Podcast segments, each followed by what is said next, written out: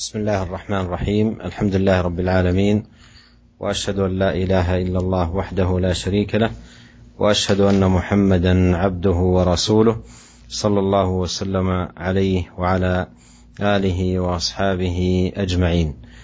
أما بعد فلا نزال في الأبواب التي تتعلق بالولاية والإمارة حيث عقد رحمه الله تعالى بابا بعنوان باب النهي عن سؤال الإمارة. واختيار ترك الولايات إذا لم يتعين عليه أو تدعو حاجة إليه. وهذه الترجمة عقدها رحمه الله تعالى لبيان أن المرء لا ينبغي له أن يسأل الإمارة لنفسه وأن يطلب أن يطلب أن يعين أميرا أو يرشح أميرا لأنها مسؤولية وحمالة. فجاء النهي عن سؤال الإمارة. وأيضا اختيار ترك الولايات إذا لم يتعين عليه أو تدعو حاجة إليه. لماذا؟ لأن الولاية مسؤولية والإنسان قبل الولاية لا يسأل إلا عن نفسه. وبالولاية يسأل عن نفسه وعن من ولي أمرهم. وأورد رحمه الله تعالى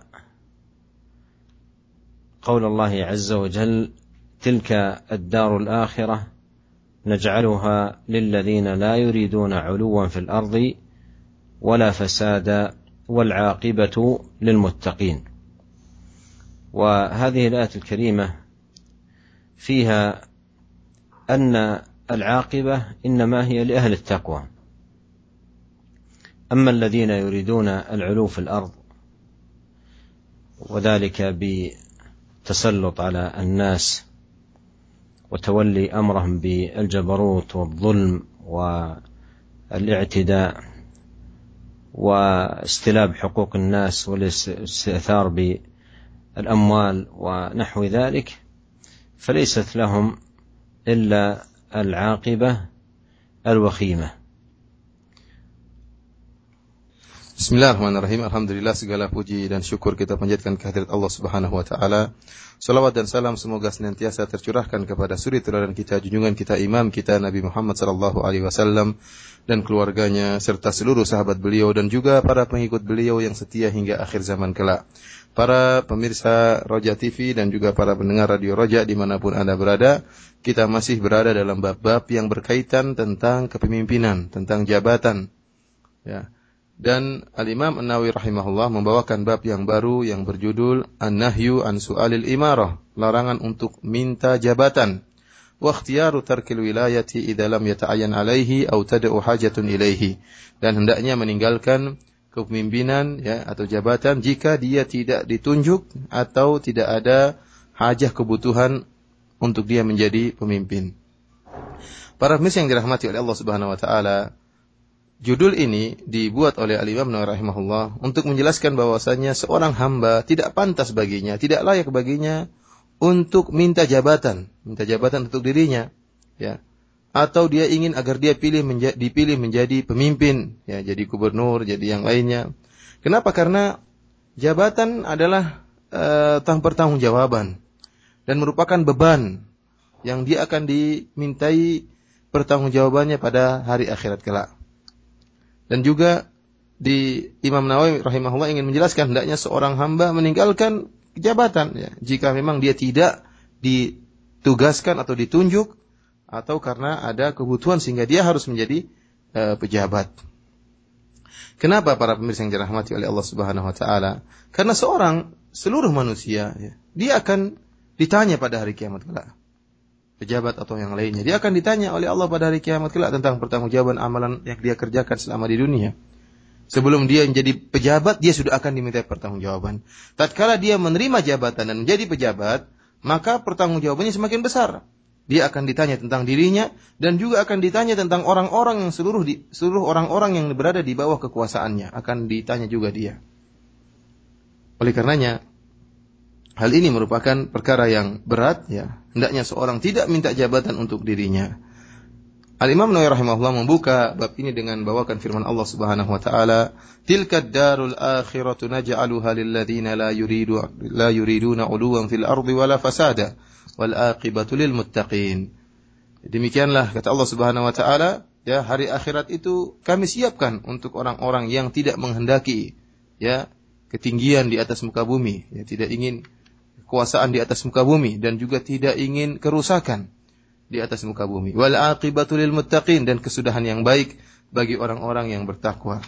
Ayat yang mulia ini para pemirsa yang dirahmati oleh Allah Subhanahu wa taala, Allah jelaskan bahwasanya kesudahan yang baik hanyalah untuk orang-orang yang bertakwa, untuk orang-orang yang beriman dan beramal soleh kepada Allah Subhanahu wa taala.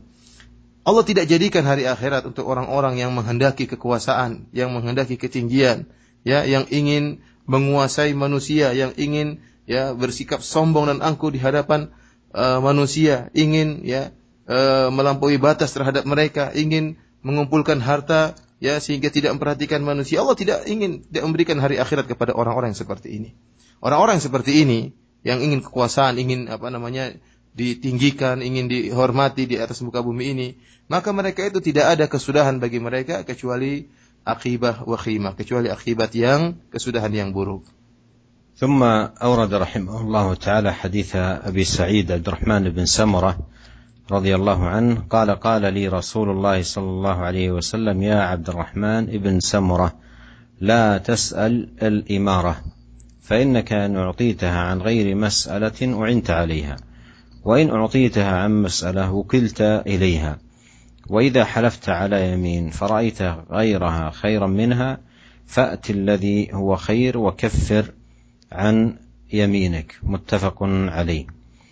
وهذا الحديث فيه أن الإنسان ليس له أن يسأل لنفسه المناصب مثل الرئاسة أو الإمارة أو نحو ذلك. لأنه إن ترأس وتأمر عن رغبة وحرص وطلب لهذا الأمر وكل إلى نفسه ووكل إلي إليها كما في آه، الحديث. قال آه، وإن أعطيت عن مسألة وكلت إليها. أي لا يكون الله سبحانه وتعالى معه مسددا وحافظا ومعينا وأما من أعطي الإمارة من غير مسألة ولا استشراف نفس ولا طلب لها فإن الله يعينه عليها ويسدده في ذلك. وهذا في شاهد للترجمة النهي عن سؤال الإمارة. النهي عن سؤال الإمارة. وتتمة الحديث قال وإذا حلفت على يمين فرأيت غيرها خيرا منها فأت الذي هو خير وكفر عن يمينك.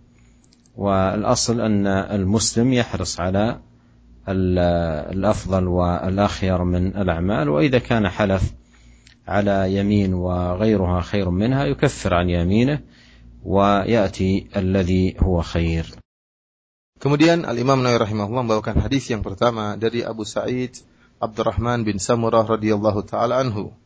Beliau berkata, "Qala li Rasulullah sallallahu alaihi wasallam." Rasulullah sallam berkata kepadaku, "Wahai Abdurrahman bin Samurah, janganlah engkau minta jabatan. Fa innaka in u'titaha an ghairi mas'alatin u'inta 'alaiha." Jika engkau mendapat jabatan tanpa meminta jabatan tersebut, jika engkau memperoleh jabatan tanpa meminta jabatan tersebut, maka Allah akan menolongmu. Wa in u'titaha an mas'alatin wukilta ilaiha. Akan tapi jika kau memperoleh jabatan tersebut dengan memintanya, maka engkau akan dibiarkan ya, dibiarkan oleh Allah dan engkau akan dibiarkan bertawakal kepada dirimu sendiri. Wa idza halafta ala yamin dan jika engkau bersumpah ya, untuk melakukan sesuatu, lalu engkau melihat ada sesuatu yang lain lebih baik daripada yang kau sumpahkan tersebut, maka lakukanlah yang lebih baik tersebut dan bayarlah kafarah dari sumpahmu. Muttafaqun alaih riwayat Imam Bukhari dan Imam Muslim. Para mirsa yang dirahmati oleh Allah Subhanahu wa taala, dalam hadis ini ada penjelasan bahwasanya seorang hamba ya tidak pantas baginya untuk meminta jabatan untuk dirinya, minta kedudukan, minta pangkat, minta kepemimpinan, minta jabatan ya. Ini tidak pantas bagi seorang seorang hamba.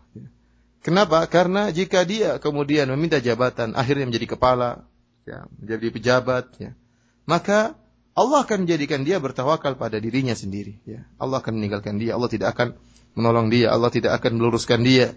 Sebagaimana sabda Nabi SAW, fa innaka ya wa in u'titaha an mas'alatin wukilta ilaiha. Jika engkau diberikan jabatan karena engkau meminta jabatan tersebut, engkau akan dibiarkan. Dibiarkan oleh Allah sehingga engkau bertawakal pada dirimu sendiri. Kita tahu dirimu adalah lemah. Ya, adapun jika engkau memperoleh jabatan, engkau memperoleh kepemimpinan, engkau menjadi kepala, engkau menjadi ketua, ya tanpa meminta, ya tanpa meminta maka Allah akan menolongmu, Allah akan melurusmu, Allah akan bantumu. Ya ini ya, yang dijelaskan oleh Nabi Shallallahu Alaihi Wasallam kepada Abdurrahman bin Samurah. Kemudian eh, lanjutan hadis Nabi Shallallahu Alaihi Wasallam mengatakan, jika engkau bersumpah ala yamin, bersumpah untuk melakukan sesuatu, ternyata engkau melihat ada sesuatu yang lebih baik daripada sumpahmu tadi, maka kerjakan yang lebih baik tadi. Adapun sumpahmu maka bayarlah kafarah. Kenapa? Karena asalnya seorang muslim hendaknya dia semangat untuk melaksanakan yang terbaik, yang afdal. Sehingga meskipun dia sudah terlanjur bersumpah, namun dia lihat ada amal yang lebih baik daripada sumpahnya tadi, maka tinggalkanlah sumpahnya. Kerjakan yang terbaik dan dia bayar kafarah atas sumpahnya tersebut. ثم أورد رحمه الله حديث أبي ذر قال قال لي رسول الله صلى الله عليه وسلم يا أبا ذر إني أراك ضعيفا وإني أحب لك ما أحب لنفسي لا تأمرن على اثنين ولا تولين مال يتيم قال وعنه رواه مسلم. قال وعنه قال قلت يا رسول الله ألا تستعملني؟ فضرب بيده على منكبي ثم قال يا أبا ذر إنك ضعيف وإنها أمانة وإنها يوم القيامة خزي وندامة إلا من أخذها بحقها وأدى الذي عليه فيها. وهذا الحديث فيه أن الإمارة تحتاج من العبد أن يكون فيه أمانة وفيه أيضا قوة. إن خير من استاجرت القوي الأمين.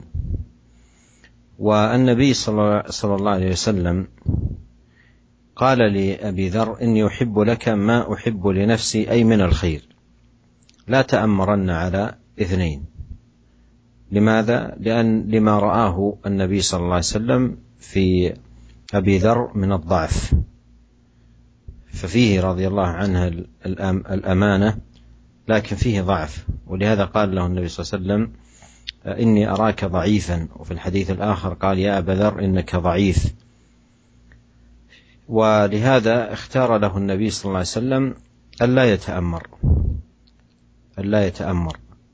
وبين له السبب في ذلك وأيضا بين له أن أمر الإمارة يعد مسؤولية عظيمة يسأل عنها المرء يوم القيامة ولهذا قال إنها يوم القيامة خزي وندامة إلا من أخذها بحقها وأدى الذي عليه فيها Kemudian Al Imam Nawawi rahimahullah membawakan hadis berikutnya dari sahabat Abu Dzar radhiyallahu taala anhu. Beliau berkata, Rasulullah sallallahu alaihi wasallam berkata kepadaku, "Ya Abu Dzar, inni araka dhaifan." Wahai Abu Dzar, aku melihat engkau adalah seorang yang lemah. Wa inni uhibbu laka ma uhibbu li nafsi. Dan aku menghendaki untuk dirimu kebaikan sebagaimana aku menghendaki kebaikan untuk diriku.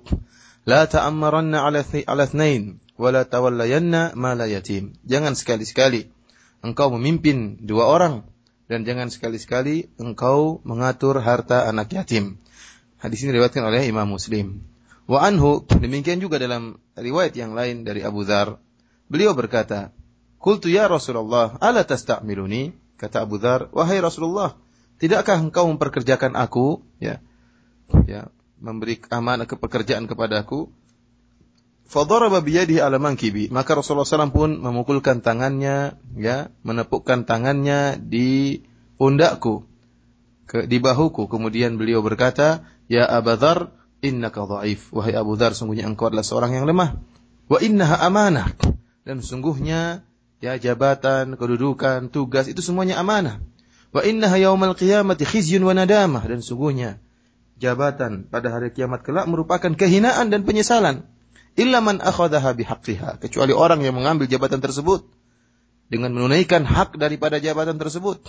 Wa addalladzi alaihi fiha dan juga menunaikan kewajibannya yang harus dia tunaikan dalam amanah jabatan tersebut. Hadis ini diriwayatkan juga oleh Imam Muslim.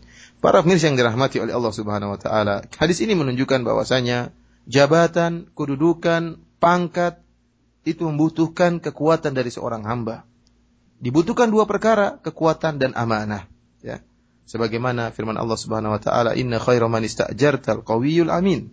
Sungguhnya orang yang paling baik yang engkau pekerjakan adalah orang yang kuat dan terpercaya yang amanah. Ya. Rasulullah sallallahu alaihi wasallam menyatakan kepada Abu Dzar, ya, "Inni uhibbu laka ma uhibbu li nafsi." Ya Abu Dzar, aku inginkan kebaikan bagi dirimu sebagaimana aku inginkan kebaikan bagi diriku. Tatkala Nabi sallallahu alaihi wasallam melihat Abu Dzar yang lemah, kita tahu Abu Dzar radhiyallahu taala adalah seorang yang amanah, akan tapi dia memiliki kekurangan yaitu tidak kuat, orangnya lemah, ya. Oleh kerana Nabi sallallahu alaihi wasallam ya menyarankan dia untuk tidak memimpin meskipun hanya memimpin dua orang dan tidak mengatur harta anak yatim, ya. Karena Abu Dzar adalah seorang yang yang lemah. Rasulullah SAW jelaskan sebabnya. Kemudian Rasulullah SAW menjelaskan juga kepada Abu Dzar bahwasanya jabatan, kedudukan, pangkat pada hari kiamat kelak merupakan khizyun wa nadamah merupakan kehinaan dan merupakan penyesalan. Kecuali orang-orang yang mengambilnya dengan menunaikan amanahnya dan menjalankan kewajiban yang ditunaikan kepadanya, ya, sungguhnya jabatan dan pangkat merupakan pertanggungjawaban yang besar yang akan ditanya pada hari kiamat kelak. ثم ختم رحمه الله هذه الترجمة بحديث أبي هريرة رضي الله عنه أن رسول الله صلى الله عليه وسلم قال: إنكم ستحرصون على الإمارة وستكون ندامه يوم القيامة.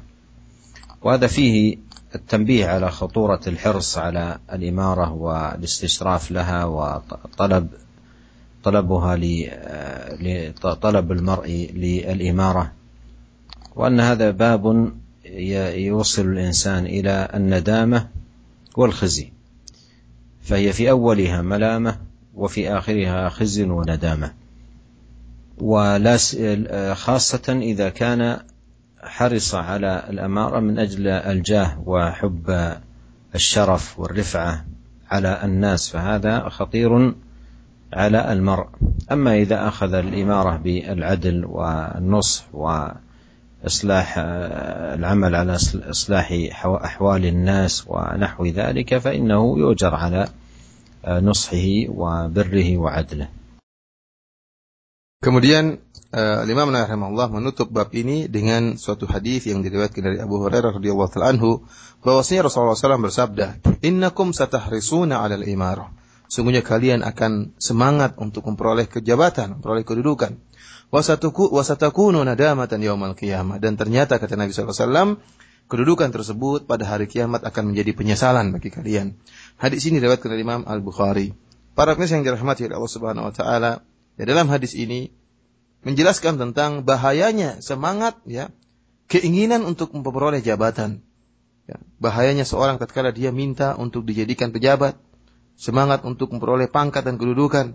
Kenapa? Karena pintu ini, pintu pejabatan, pintu kedudukan, ini akan mengantarkan seorang menjerumuskan seorang ya kepada penyesalan pada hari kiamat kelak. Kepada penyesalan pada hari kiamat kelak. Ternyata betapa banyak kedudukan, jabatan yang awal mulanya didahului dengan celaan dan cercaan. Ya, betapa banyak orang yang dapat jabatan tapi hanya dicela. Dia tidak memperoleh ke keinginan yang dia dapatkan. Dicela oleh masyarakat. Kemudian di akhirnya di akhirat kelak adalah kehinaan dan penyesalan. Terlebih lagi ke, kepada orang-orang yang dia menghendaki jabatan dalam rangka agar dihormati, agar dalam rangka agar agar diagungkan, dalam rangka agar ya mendapatkan dunia. Nah, ini orang-orang seperti ini akan ya celaka di akhirat kelak, ya mendapatkan hinaan dan mendapatkan penyesalan. Adapun jika dia mengambil kedudukan dengan melaksanakan kewajibannya, melaksanakan amanahnya, dengan bersikap adil, ingin beri kebaikan kepada masyarakat, tentunya dia akan mendapatkan pahala di sisi Allah Subhanahu wa taala. ثم عقد رحمه الله بابا بعنوان باب حث السلطان والقاضي وغيرهما من ولاة الأمور على اتخاذ وزيرا صلاح وتحذيرهم من قرناء السوء والقبول منهم وهذه الترجمة عقدها رحمه الله لبيان أن من ولي امرا كان يكون سلطانا أو قاضيا أو رئيسا أو نحو ذلك فإن من أهم المهمات التي عليه أن يعمل بها اتخاذ الوزير الصالح. قال حثه على اتخاذ وزير صالح وتحذيرهم من قرناء السوء والقبول منهم. ومن المعلوم أن السلطان والقاضي يتأثر تاثيرا آه، شديدا بمن حوله. فإن كانوا بطانة خير كان هذا باب خير الله كما سيأتي في الحديث. وإن كانوا بطانة شر كانوا وبالا وشرا عليه وعلى رعيته. وقد قال الله سبحانه الأخلاء يومئذ بعضهم لبعض عدو إلا المتقين. وهذا في عمومه يدل على خطورة البطانة السيئة وأنهم وإن تملقوا للسلطان فإنهم سيكونون يوم القيامة أعداء له. والواجب على العاقل ممن ولي شيئا من أمر المسلمين أن يحرص أشد ما يكون على البطانة الصالحة وأن يحذر أشد الحذر من بطانة as-su. Kemudian Al-Imam Rahimahullah membawakan bab berikutnya tentang uh, anjuran ke kepada para raja atau kepada hakim, uh, kepada penguasa dan yang selain keduanya ya dari kalangan para pemimpin ya agar mereka mengambil ya menteri yang baik ya atau mengambil ya teman-teman dekat yang baik yang bekerja bersama mereka dan memperingatkan mereka para penguasa agar tidak mengambil teman-teman yang buruk apalagi menerima dari nasihat teman-teman yang buruk tersebut.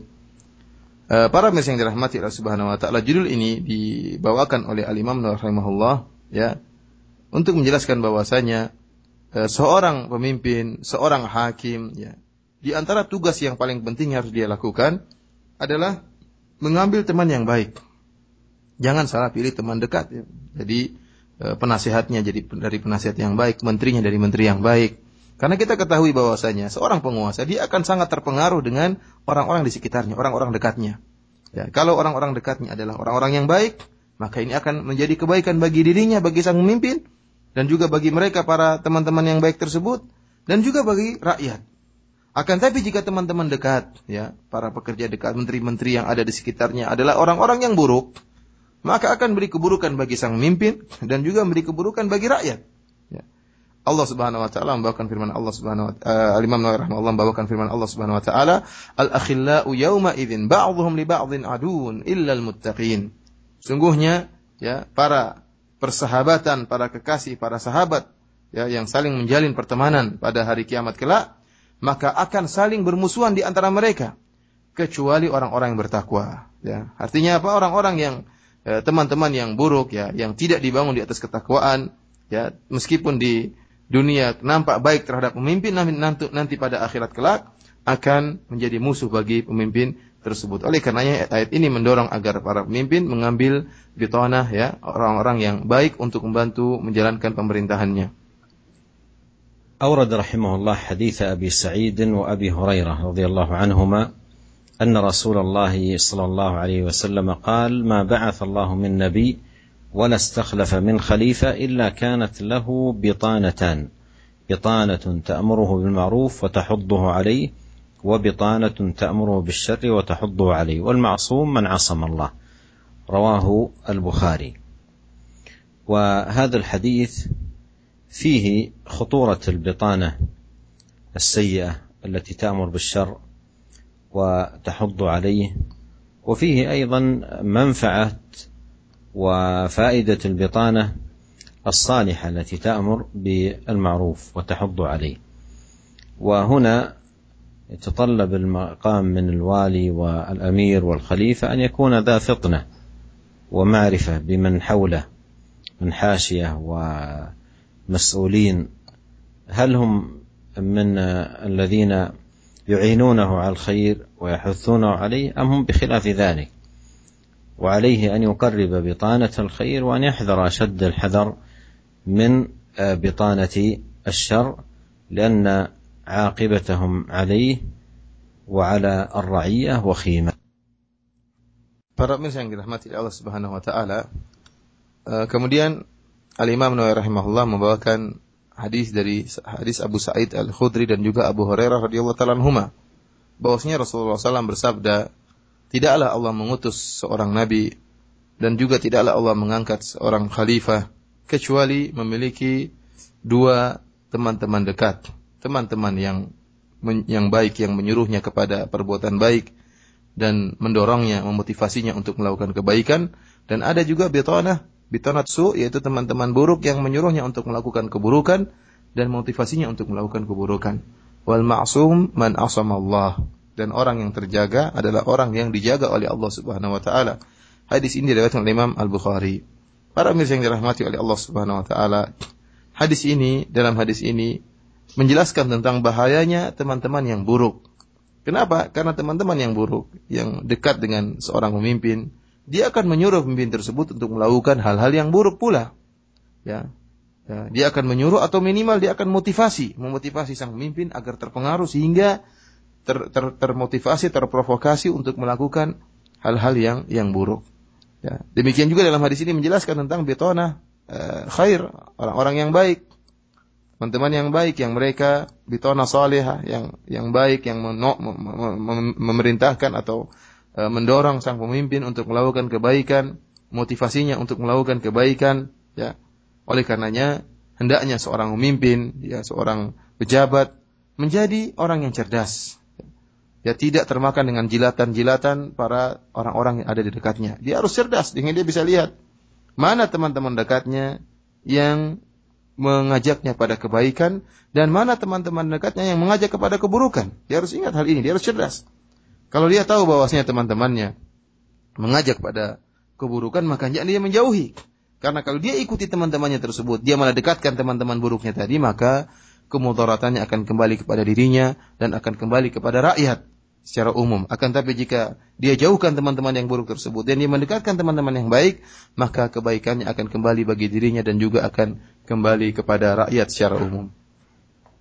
ثم أورد رحمه الله تعالى حديث عائشة رضي الله عنها قالت قال رسول الله صلى الله عليه وسلم إذا أراد الله بالأمير خيرا جعل له وزير صدق إن نسي ذكره وإن ذكر أعانه وإذا أراد به غير ذلك جعل له وزير سوء. إن نسي لم يذكره وإن ذكر لم يعنه رواه أبو داود بإسناد جيد على شرط مسلم. وهذا الحديث ختم به رحمه الله هذا الباب وهو حديث عظيم. حق على كل أمير أن يعيه وأن يفهمه جيدا. فإن من أمارات الخير ودلائله وشواهده بالأمير أن يوفق لوزير صدق. وصفته أنه إذا نسي الأمير ذكره وإذا ذكر أعانه. ووزير بهذه الصفة فائدته وعائدته على الأمير حميدة في دنياه وأخراه. وأما إذا أراد به غير ذلك أي أراد به الشر جعل له وزير سوء. إن نسي لم يذكره وإن ذكر لم يعنه هذه علامته. فحق على كل أمير أن يعي ذلك وأن يحرص على السلامة من بطانة السوء وأن يحرص على تقريب بطانة الخير لما يترتب على قربهم منه من مصلحة له ومصلحة لرعيته. Kemudian Al-Imam rahimahullah menutup bab ini dengan sebuah hadis dari Aisyah radhiyallahu taala anha. Beliau berkata, Rasulullah wasallam bersabda, "Jika Allah menghendaki kebaikan pada seorang amir, seorang pemimpin, seorang pejabat, maka Allah akan jadikan baginya wazir rasidiqin. Allah akan jadikan baginya seorang wazir, penasihat atau uh, uh, perdana menteri yang yang baik. Sehingga jika sang pemimpin lupa, maka wazir tersebut, menteri tadi akan mengingatkannya. Dan jika sang pemimpin ingat, maka menteri tadi akan membantunya. Wa idza arada bihi ghaira dzalik, adapun jika Allah menghendaki, menghendaki yang lain, ya keburukan bagi seorang amir, maka Allah jadikan bagi amir tersebut menteri yang buruk. Jika sang pemimpin lupa, maka sang menteri tidak mengingatkannya dan jika sang pemimpin ingat maka tidak dibantu oleh sang menteri tersebut. Hadis ini diriwayatkan oleh Imam Abu Daud dalam sunannya dengan sanad yang jayid sesuai dengan sanad yang baik sesuai dengan syarat Imam Muslim. Para pemirsa yang dirahmati oleh Allah Subhanahu wa taala, Dalam hadis ini ya, hendaknya seorang pejabat dan setiap pejabat benar-benar paham akan isi hadis ini. Karena ini berkaitan dengan ya tentang kepemerintahan mereka. Ya, ya karena eh, dia hendaknya seorang eh, pemimpin berusaha untuk mencari sahabat yang atau wazir atau menteri yang baik. Ya, kalau Allah mengendaki kebaikan kepada dia, maka dia akan diberikan menteri yang baik.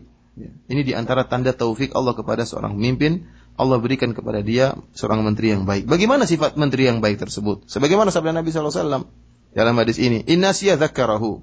Kalau sang pemimpin lupa, maka menteri tadi yang baik tadi, ya, menteri yang jujur tadi akan mengingatkannya bahwasanya dia lupa. Wa idza wa dan wa idza dzakara a'anahu. Dan jika sang pemimpin ingat, maka akan dibantu oleh menteri tadi. Sebaliknya kalau di antara tanda tidak diberinya taufik oleh Allah kepada seorang pemimpin, Allah jadikan bagi dia seorang menteri yang buruk. Bagaimana sifat pemimpin yang buruk ini? Yaitu jika sang pemimpin lupa dia tidak ingatkan. Sang menteri tidak ingatkan. Menteri yang buruk. Dan jika dia ingat, tidak dibantu oleh sang menteri ini. Oleh karena seorang pemimpin harus cerdas dan harus mengerti. Jika dia mendapati menterinya menteri yang baik, maka dia berusaha mendekatkan menteri tersebut dengan dirinya karena manfaatnya akan kembali kepada dirinya kepada masyarakat dan jika dia mengetahui ada menterinya orang-orang dekatnya orang-orang yang buruk maka hendaknya dijauhkan karena kalau dia dekatkan orang-orang buruk seperti itu maka akan mendatangkan mendatangkan kemudaratan yang akan kembali kepada dirinya yang menimbulkan penyesalan pada hari kiamat kelak dan juga akan memberikan kemudaratan bagi rakyat secara umum. ثم قال رحمه الله باب النهي عن تولي تولية الإمارة والقضاء وغيرهما من الولايات لمن سألها أو حرص عليها فعرض بها. وذلك لأن الغالب في من يسألها يسألها لأمر خاص أو نفع خاص من شهرة أو مال أو غير ذلك. فجاءت السنة بأن من طلب الإمارة وعرض نفسه ليولى إمارة أن لا يولى. لهذا آه، السبب.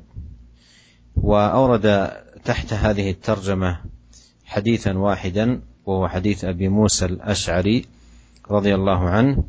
قال قال رسول الله قال رضي الله عنه دخلت على النبي صلى الله عليه وسلم أنا ورجلان من بني عمي. فقال أحدهما يا رسول الله أمرنا على بعض ما ولاك الله. وقال الآخر مثل ذلك. فقال النبي صلى الله عليه وسلم إنا والله لا نولي هذا العمل أحدا سأله أو أحدا حرص عليه متفق عليه. وهذا فيه أنه لا يولى من طلب لنفسه إمرة وحرص على ذلك لأن هذا الحرص دليل على طلب الولاية من أجل النفع الخاص أو الشهرة أو نحو ذلك. فقال النبي صلى الله عليه وسلم لا نولي هذا العمل أحدا سأله أو أحدا حرص عليه أي علم من حاله حرصه على هذا الأمر. وبهذا الباب تنتهي آه، الأبواب التي تتعلق بالإمرة والولاية وهي أبواب عديدة ومتنوعة. كان هذا آخرها. ثم آه، عقد رحمه الله كتابا بعنوان كتاب الأدب وساق فيه من الأبواب العظيمة في بيان آداب الشريعة وأخلاقها الفاضلة. فنسأل الله عز وجل أن يوفقنا أجمعين لكل خير وأن يصلح لنا شأننا كله وألا يكلنا إلى أنفسنا طرفة عين إنه سميع قريب مجيب. Para mirsa yang dirahmati oleh Allah Subhanahu wa taala, kemudian Al-Imam Nawawi rahimahullah membawakan bab yang baru yaitu bab larangan untuk memberikan jabatan atau memberikan uh, apa namanya uh, pangkat ya dalam masalah uh, mahkamah atau pengadilan ya untuk dijadikan sebagai hakim. Dilarangan untuk memberikan jabatan tersebut kepada orang yang memintanya atau kepada orang yang semangat untuk memperolehnya ya. Dalam bab ini Kenapa dilarang? Karena secara umum orang-orang yang minta jabatan pada dasarnya mereka minta jabatan tersebut karena ada ada udang di balik batu. Mereka ingin mendapatkan manfaat yang khusus untuk mereka. Ada manfaat duniawi atau manfaat tertentu atau karena ingin syuhrah, karena ingin terkenal. ya yang inginnya intinya mereka ingin peroleh manfaat yang khusus buat diri mereka. Ini kebanyakan orang seperti tersebut. Oleh karenanya sunnah Nabi Shallallahu Alaihi Wasallam ya yaitu jika ada orang yang minta jabatan, minta pangkat, minta kedudukan, minta dijadikan sebagai hakim, maka jangan diberikan kedudukan tersebut karena sebab ini. Al Imam Nawawi rahimahullah membawakan satu hadis dari Abu Musa al Ashari radhiyallahu taala anhu. Beliau berkata, "Dakhaltu ala Nabi sallallahu alaihi wasallam ana warjulani min bani ammi." Aku menemui Nabi sallallahu alaihi wasallam, saya bersama dua orang menemui Nabi sallallahu alaihi wasallam yaitu dari anak-anak pamanku, itu dari sepupuku. Dua orang sepupuku, aku kami menemui Nabi sallallahu alaihi wasallam. Maka salah seorang dari dua sepupuku tadi berkata, Ya Rasulullah, amirna ala ba'dhi ma wallakallahu azza wa jalla. Wahai Rasulullah, jadikanlah kami menjabat sebagian tugas ya, wilayah yang Allah berikan kepada engkau. Ya, yang diberikanlah jabatan kepada kami agak itu dari jabatan-jabatan atau dari wilayah kekuasaan yang Allah berikan kepada engkau. Wa qala al-akharu mithla dhalik. Sepupunya yang kedua juga meminta demikian, minta agar diberikan ya kedudukan atau jabatan. Maka apa kata Nabi sallallahu alaihi wasallam? Inna wallahi la nuwalli hadzal amala ahadan sa'alahu au ahadan harasa alaihi. Kata Nabi SAW, kami demi Allah, kami tidak akan memberikan jabatan ini, ya tugas ini kepada seorang pun yang minta, memintanya, atau kepada seorang pun yang dia bersemangat ingin memperoleh jabatan tersebut. Hadis ini diriwayatkan oleh Imam Bukhari dan Imam Muslim. Para mirsa yang dirahmati oleh Allah Subhanahu wa taala. Ya, di sini Nabi Shallallahu Alaihi Wasallam menjelaskan bahwasanya Nabi tidak akan memberikan ya kedudukan atau jabatan kepada orang yang minta jabatan tersebut untuk dirinya atau semangat. Karena tatkala nampak seorang begitu semangat ya, begitu apa namanya tamak untuk bisa mendapatkan jabatan ini menunjukkan bahwasanya dia dia tentu ada sesuatu di balik semangatnya tersebut, di balik tamaknya tersebut. Kenapa ingin menjadi pemimpin? Kenapa ingin menjadi pejabat? Ya ada manfaat khusus yang ingin dia dapatkan atau dia ingin menjadi terkenal atau dia ingin dihormati atau ingin menjadi sesuatu ya manfaat yang khusus buat dirinya. Oleh karenanya uh, sunnah Nabi SAW untuk tidak memberikan kedudukan kepada orang-orang yang yang seperti ini. Para mirsa yang dirahmati oleh Allah Subhanahu wa taala dengan berakhirnya bab ini maka telah uh, berakhirlah bab-bab yang berkaitan tentang kepemimpinan, tentang jabatan.